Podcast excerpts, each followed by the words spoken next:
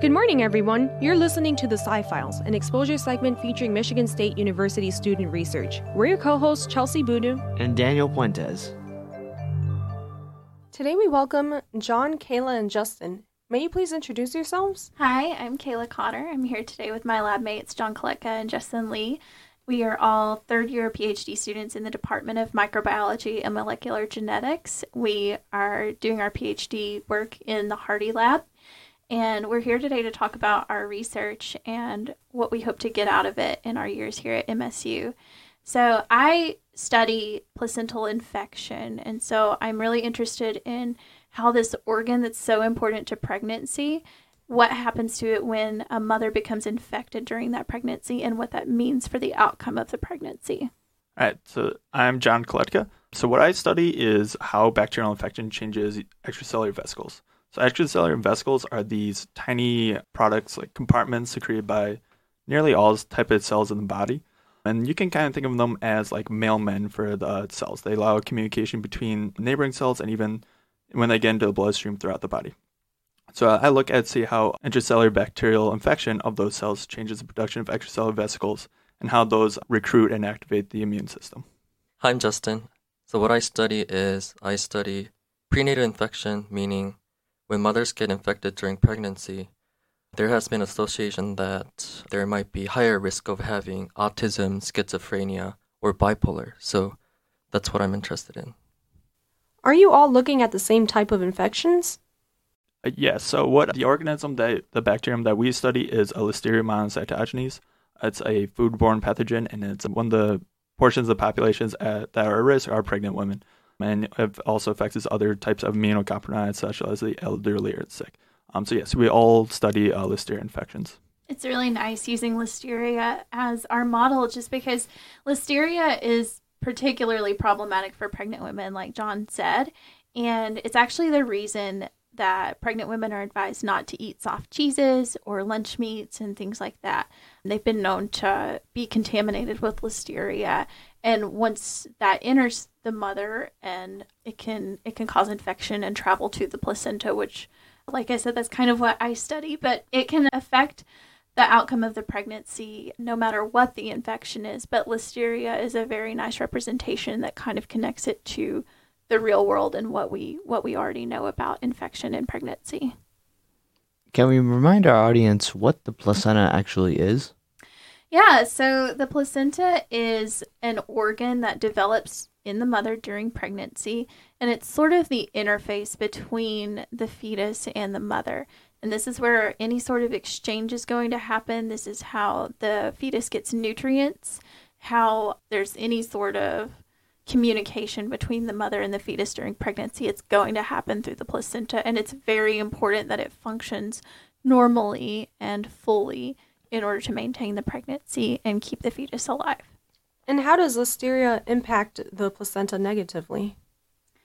So that's kind of what we're still studying. Listeria can enter the placenta and can cause a lot of negative outcomes, whether that be cell death, causing cell death, or recruiting immune cells into the placenta that shouldn't be there. Or, like John studies, it can change the way the, the placenta communicates between the fetus and the mothers. So, there are a lot of different facets to this problem. Can you tell us a little bit about what organism you're studying to look at how the placenta is affected by this bacteria? So, we use CD1 mice, and these are just mice that are they have a very robust immune system, and we're able to infect them with listeria in a way that the mothers don't actually see the negative outcomes of the infection, but it localizes to the placenta. So any negative outcome we see is going to be localized to the placenta and the fetus. We also use a biologically engineered strain of listeria that we have engineered to be bioluminescent, which means that it lights up. So it's really convenient because we can infect our mice with it and we can monitor it throughout the cycle of infection. We can see how much it's grown or which of the fetuses is affected because mice do typically have between we've seen usually t- between 10 and 15 fetuses in a mother in our experiments. And so some of them become infected and some don't. Is there a particular reason why some of these mothers don't get infected in the first place? So all the mi- the mothers that we inject, uh, all the mother mice that we inject, obviously all of them get infected, but we're not really sure why. So some of the particular placentas don't get infected while others do. We don't know if it's there's this idea that it's difficult for the bacteria to disseminate and reach the placenta. So there could be like such a low number are actually able to reach those placentas. That could be why only a couple of them do. But once they um, are able to establish an infection, they replicate and grow a lot. So we do see uh, large amounts of the ones that are infected. So it might just be uh, difficult to reach because it's just kind of a difficult barrier to entry. So it was mentioned earlier that listeria can be found in different foods. Is there a particular food group that it thrives in relative to others like dairy or meat? So listeria can be found on like refrigerated food because it can grow at uh, four Celsius. So you could find on like fruits, all veggies. I think also like uh, ham and stuff like that, and cheeses. So if a mother eats this, does she know that she's actually eating the listeria? Like, will she actually feel sick with of like if she got food poisoning, or will she be okay? Uh, most of the time, the mothers are asymptomatic, so they uh, don't know that there is an infection that occurs until the negative outcome for the baby. And usually, you don't see that until after the mother has given birth to the child.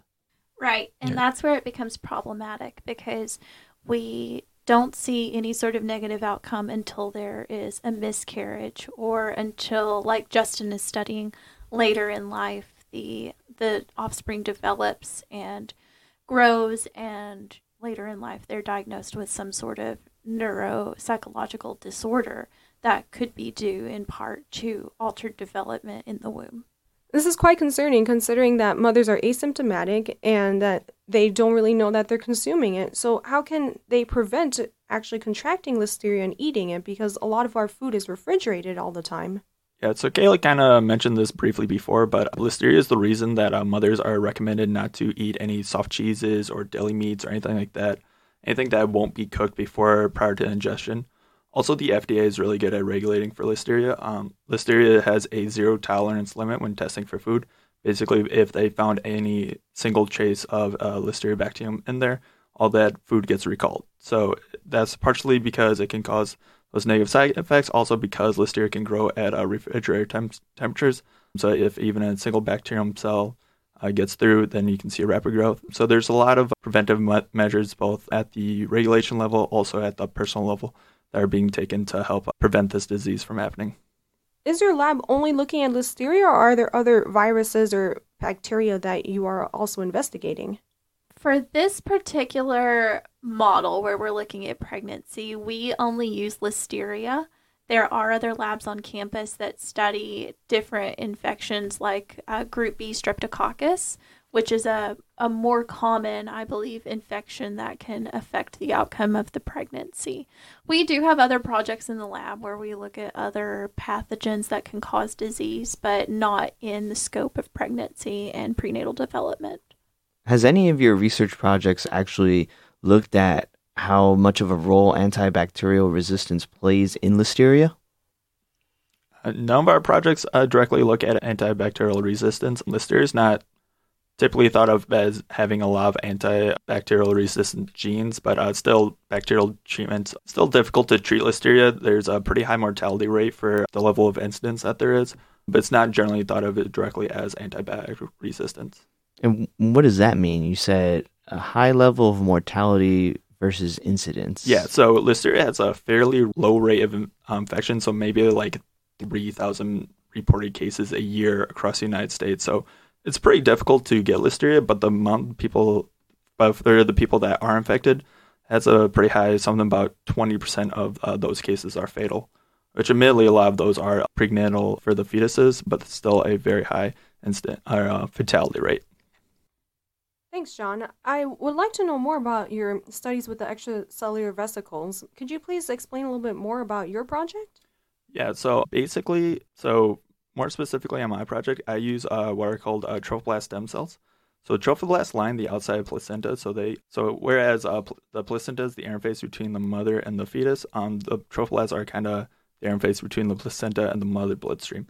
So I use those, and basically what I do is I infect those with Listeria, give it time to grow, and then collect extracellular vesicles from those. Then I take those vesicles, um, these tiny little particles, actually pretty difficult to isolate, and then I treat immune cells with them, and then engage the response of those immune cells. And what have the results of those tests shown? Basically, that we do see um, an activation of the immune system. They start secreting some cytokines, and then they do some other interesting stuff if we then infect uh, them with Listeria on top of that. Are you in? Are you loading the extracellular vesicles with the Listeria, or are you infecting the cells and putting the extracellular vesicles with it? So we don't load the extracellular vesicles with anything. We just collect them from the infected cells. And then when we treat the immune system, the immune cells with them, we give a while for those, basically the immune cells to activate, and then uh, we then infect with Listeria to kind of see if the extracellular vesicles are able to uh, give any protection to those immune cells. And are you seeing inflammation go up, like some of the cytokines that you're seeing? Um, are some of them like inflammasomes and stuff like that? Yeah, so one of the ones I study, TNF alpha, it's a cytokine and it's very, very important for the uh, immune response and inflammation, like you just said. So, and that's very important for containing bacterial infection. So we do see these EVs could uh, be a source of inflammation throughout the body. So we just talked about cellular communication down to that microscopic level.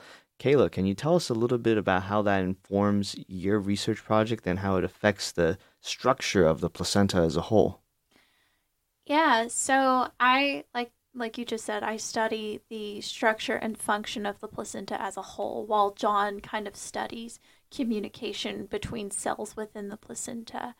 And I'm really interested in how this cellular communication that John is studying, how these different factors that are secreted and and what they're recruiting to the placenta, how this all affects the placenta's overall function and structure.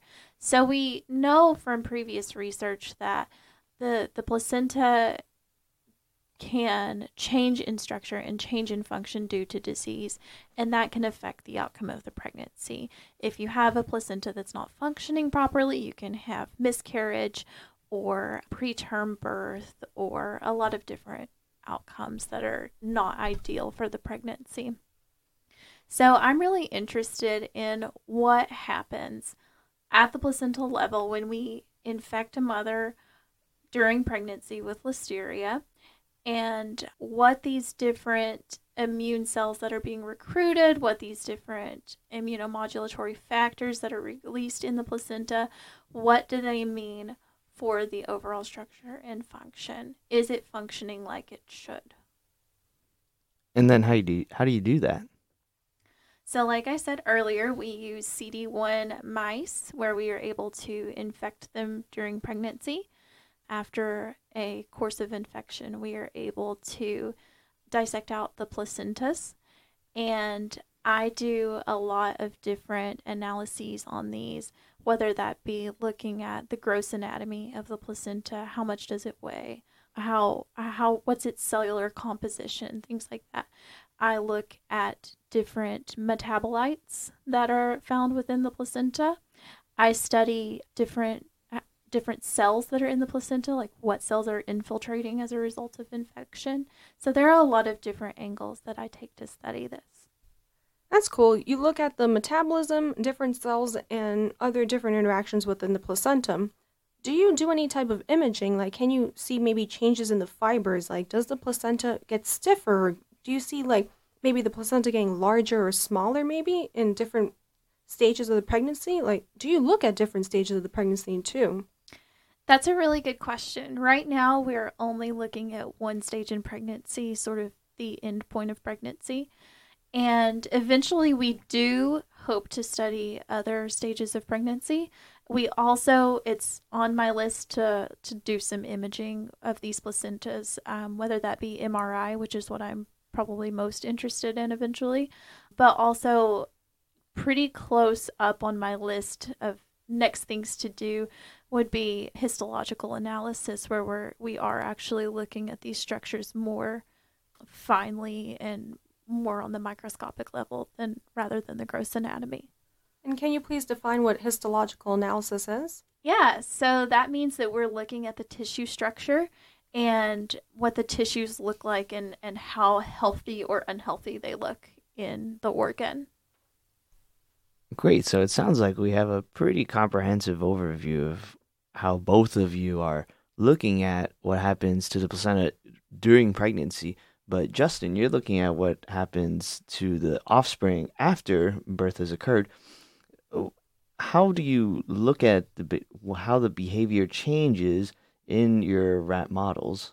I haven't actually done the behavior test yet, but the prenatal infection has been associated with having increased in, in like autism, schizophrenia, or bipolar. So what people do is they set up some kind of a behavior experiment, such as self grooming, marble burring behavior, or exploration.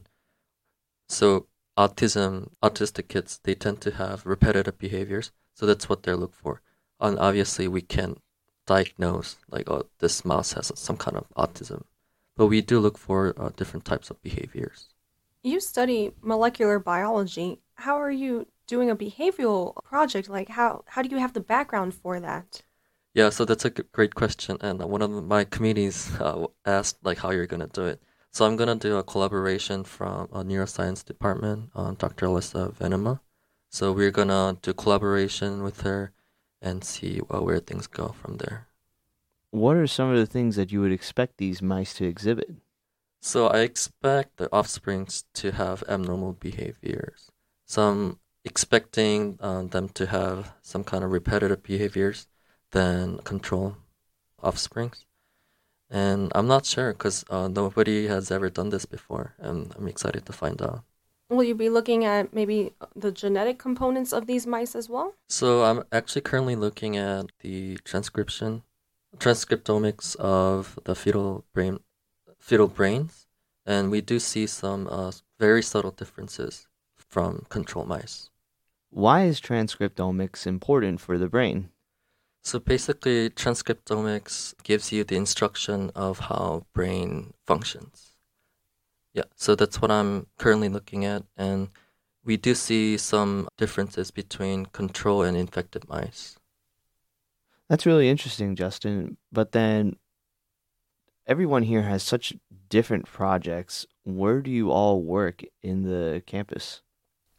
So, we work in the Institute for Quantitative Health Science and Engineering, otherwise known as IQ. That's on the south side of campus. Our professor, Jonathan Hardy, he actually was one of the first in IQ. He came with a group from Stanford and started in August of 2017 when we all did as well. And uh, yeah, so that's where we where we do most of our experiments. And then what motivated each of you to pursue this kind of research?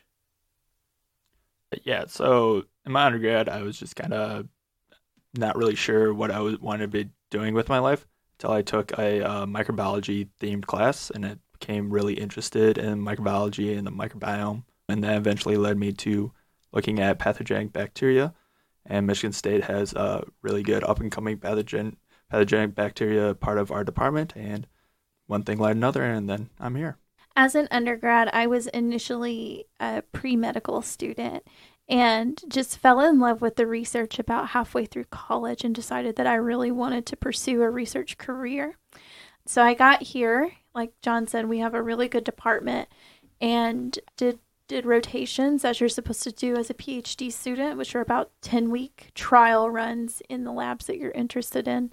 And just really clicked really well with Jonathan and his lab and with John and Justin as well. It was really important for me to be in an environment where I felt comfortable working, but also loved the research. And I'm very comfortable where I work, very happy where I work, but I also am really interested in the research that I do because it's kind of the interface between microbial biology and medicine.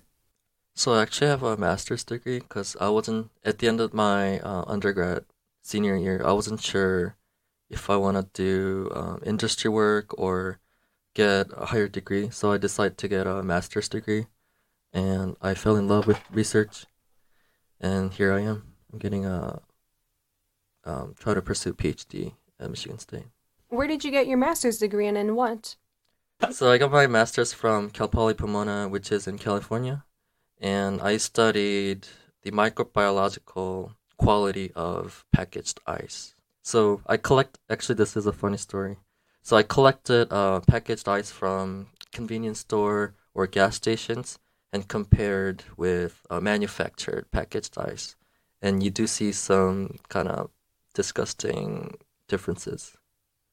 And why are they disgusting? It's contaminated with different uh, microbes that you don't want to know. I, I think I do want to know. Tell me more. So I found E. coli and very high number of microbes. And these are the ice used to like transport food or whatever? Oh, actually, you could put it in your drinks, uh, like soda, um, your alcoholic beverages. That's pretty cool, Justin. You used to study ice, and now you're over here at Michigan State studying the placenta. What do you all do for fun? Are you guys in any organizations or anything? Uh, well, I'm not in any organizations, but I do play a lot of the intramural sports on campus, and I played rec league uh, baseball and this past summer, and just play other sports and activities like that.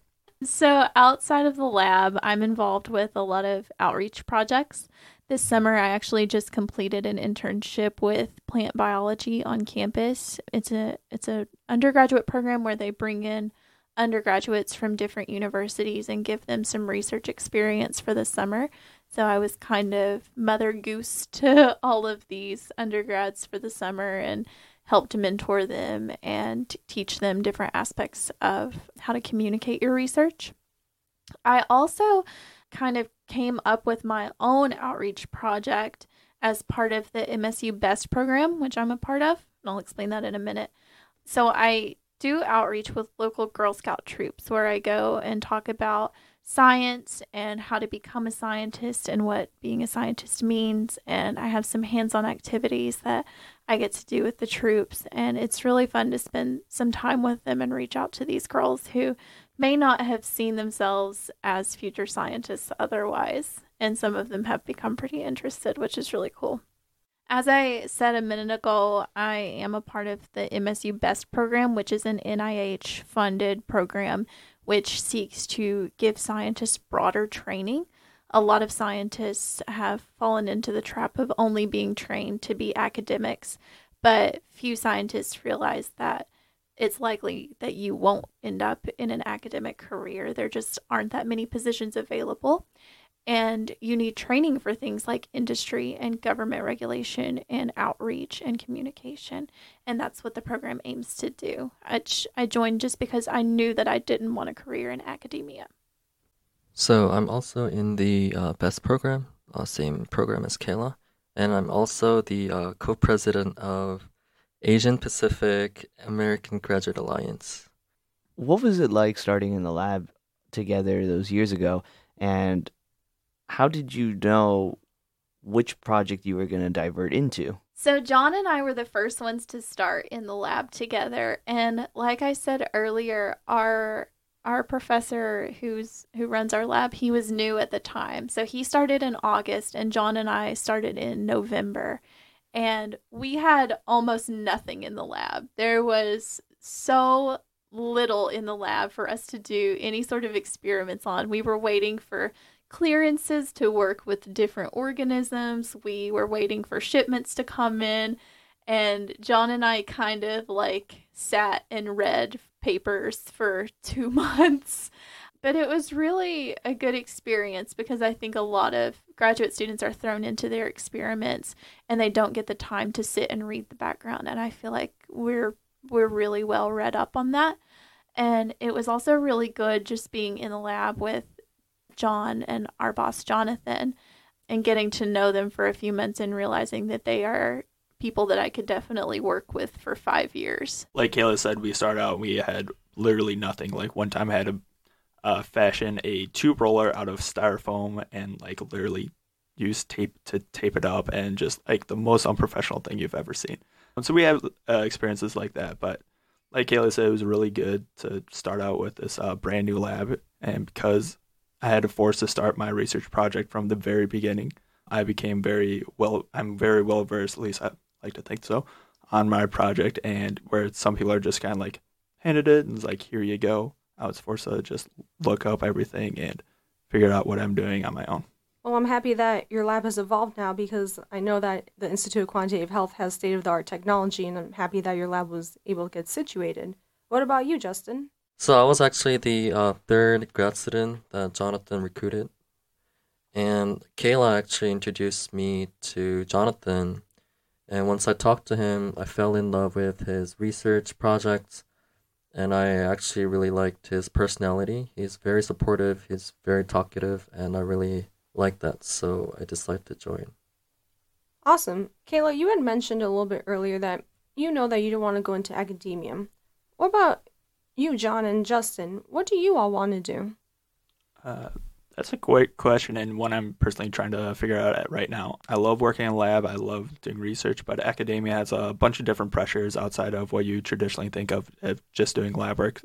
So something that I would like to do, that I know I'd like to do, is I was actually able to mentor an undergrad this past year, and I really enjoyed that experience. So I know whatever it is that my future career, I would think mentoring and teaching would be involved in it somehow.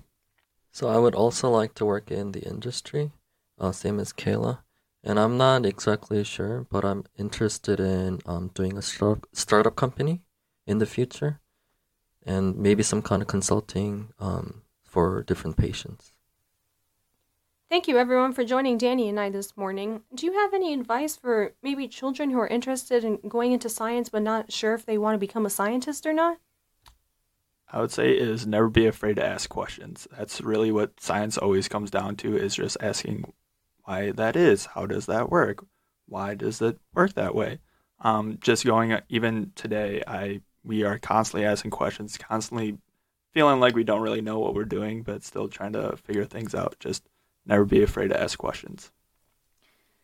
Yeah, I definitely agree with that. I think asking questions is the most important thing you can do as a scientist. I would also say don't give up because science can be hard and it can be discouraging some days, but the good days and the discoveries and all of it makes the bad days so worth it. And you'll you'll face science classes that will be hard and it'll be some of the hardest work you have to do but again it's definitely worth it and it's exciting it's exciting stuff lastly i would say i feel like science is a um, very collaborative community so you're not alone so if you reach out there's going to be people try to help you so try to reach out don't be shy I know it's intimidating, but if you do the work, um, someone will help you. That was really nice, you all. Thank you for joining us today again. Thank, Thank you, you, for, having, having us. us. Thank you to all of our listeners that joined us this week. And remember, the truth is in the science. Any comments and questions can be directed to scifiles at impact89fm.org. We'll see you all next week on Sci-Files.